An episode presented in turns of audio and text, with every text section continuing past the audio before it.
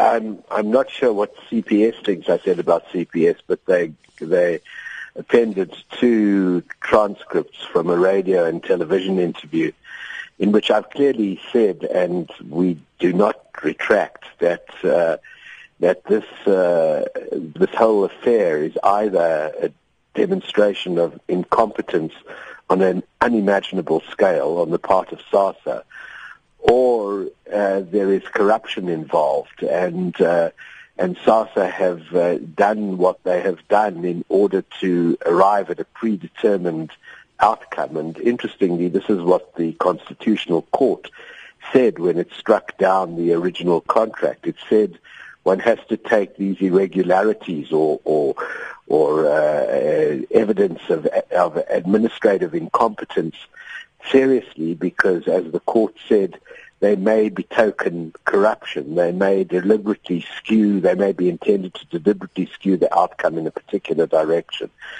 And we have merely repeated the court statement. We want the police to investigate this. We think the police should have investigated a long time ago. And on that basis, there will be a, a clear decision as to whether there is corruption or not. But at the moment, we've said it's either incompetence or corruption. So we're not retracting anything. So it clearly indicates that uh, you won't be retracting the comments uh, you made. Uh, why do you think that uh, there is no merit in them calling for you to retract uh, that statement? Because we haven't, because we believe we haven't defamed them.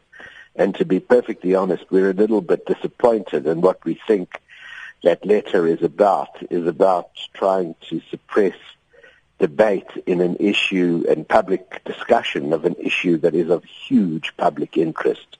I can't think in the last 20 years of any issue that has been of, that is of, of more importance than, than this one, or that has been handled with as badly and with as little care as the department and the ministry and the Minister of Social Development have handled this one. You seem to suggest that uh, this was deliberate uh, from uh, SASSA and from the ministry. Well, that's what an investigation has to turn out. That's what an investigation has to determine. Either, either SASSA, as I say, and the minister have been guilty of, of incompetence on an unimaginable scale and a lack of care, or else they've done this deliberately. So, you know, they should pick which they plead uh, guilty to, as it were. But uh, but it it is a most appalling, the lowest point, I think, in many ways in our in our democracy. What's your reaction to the fact that uh, SASSA in court papers has asked the Constitutional Court to let the Public Protector and the Auditor General or an institution chosen by the court to jointly monitor the terms and implementation of this interim contract between the agency and CPS? You know, I, I, I haven't seen those papers. I mean, I've seen a few media reports on them. We're filing our papers today. Actually, we will. We've been accepted as a friend of the court.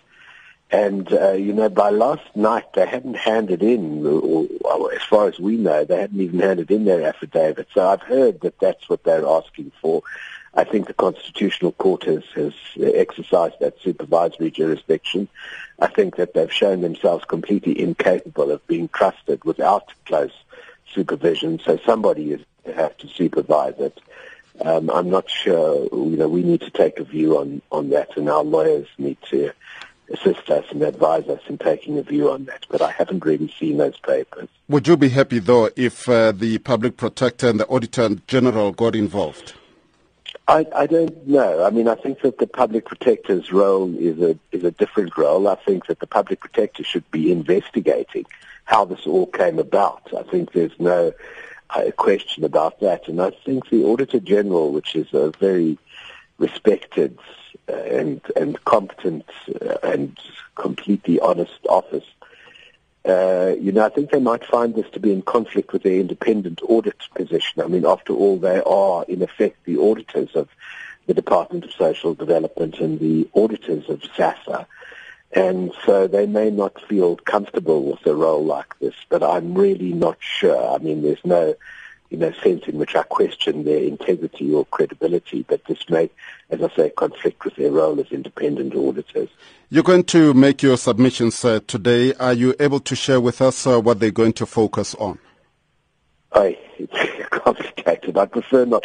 No, look, it, it's uh, you know, I suppose it's it's uh, not that complicated. I mean, our view is, and I think that it's common cause, that whatever contract is is agreed with CPS, which is the only body capable of of, of uh, carrying out this contract at this stage, is going to be illegal in the sense that it will not meet uh, the minimum uh, uh, uh procurement regulations and procurement principles that are laid out in everything from the Constitution downwards. So really, the the uh, the question is what sort of conditions, if you like, are imposed in the in the interim, and you know that's what we're grappling with. But you know, because of the way in which SASSA has done this, this is all for everybody. This is all, including the court.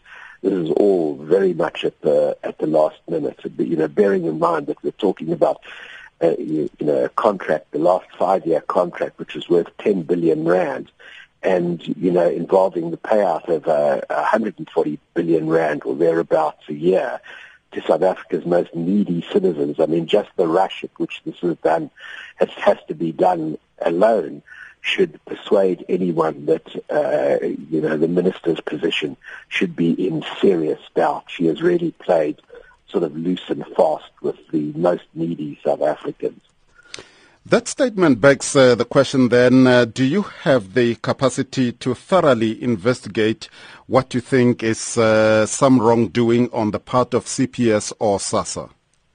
We don't have that capacity, no. I mean, you know, we can draw conclusions from what we see, but, but it's, uh, you know, it needs a full-scale investigation. Uh, you know, somebody with the, or an institution with the powers uh, and the resources that really only a public institution should have. And, you know, the public protector is one of those. The law enforcement authorities are another.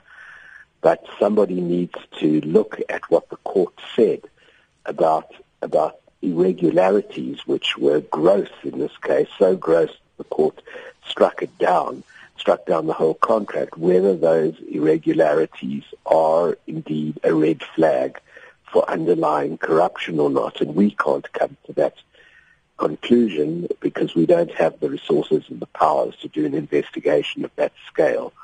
Uh, and so, you know, the responsible public authority should do it.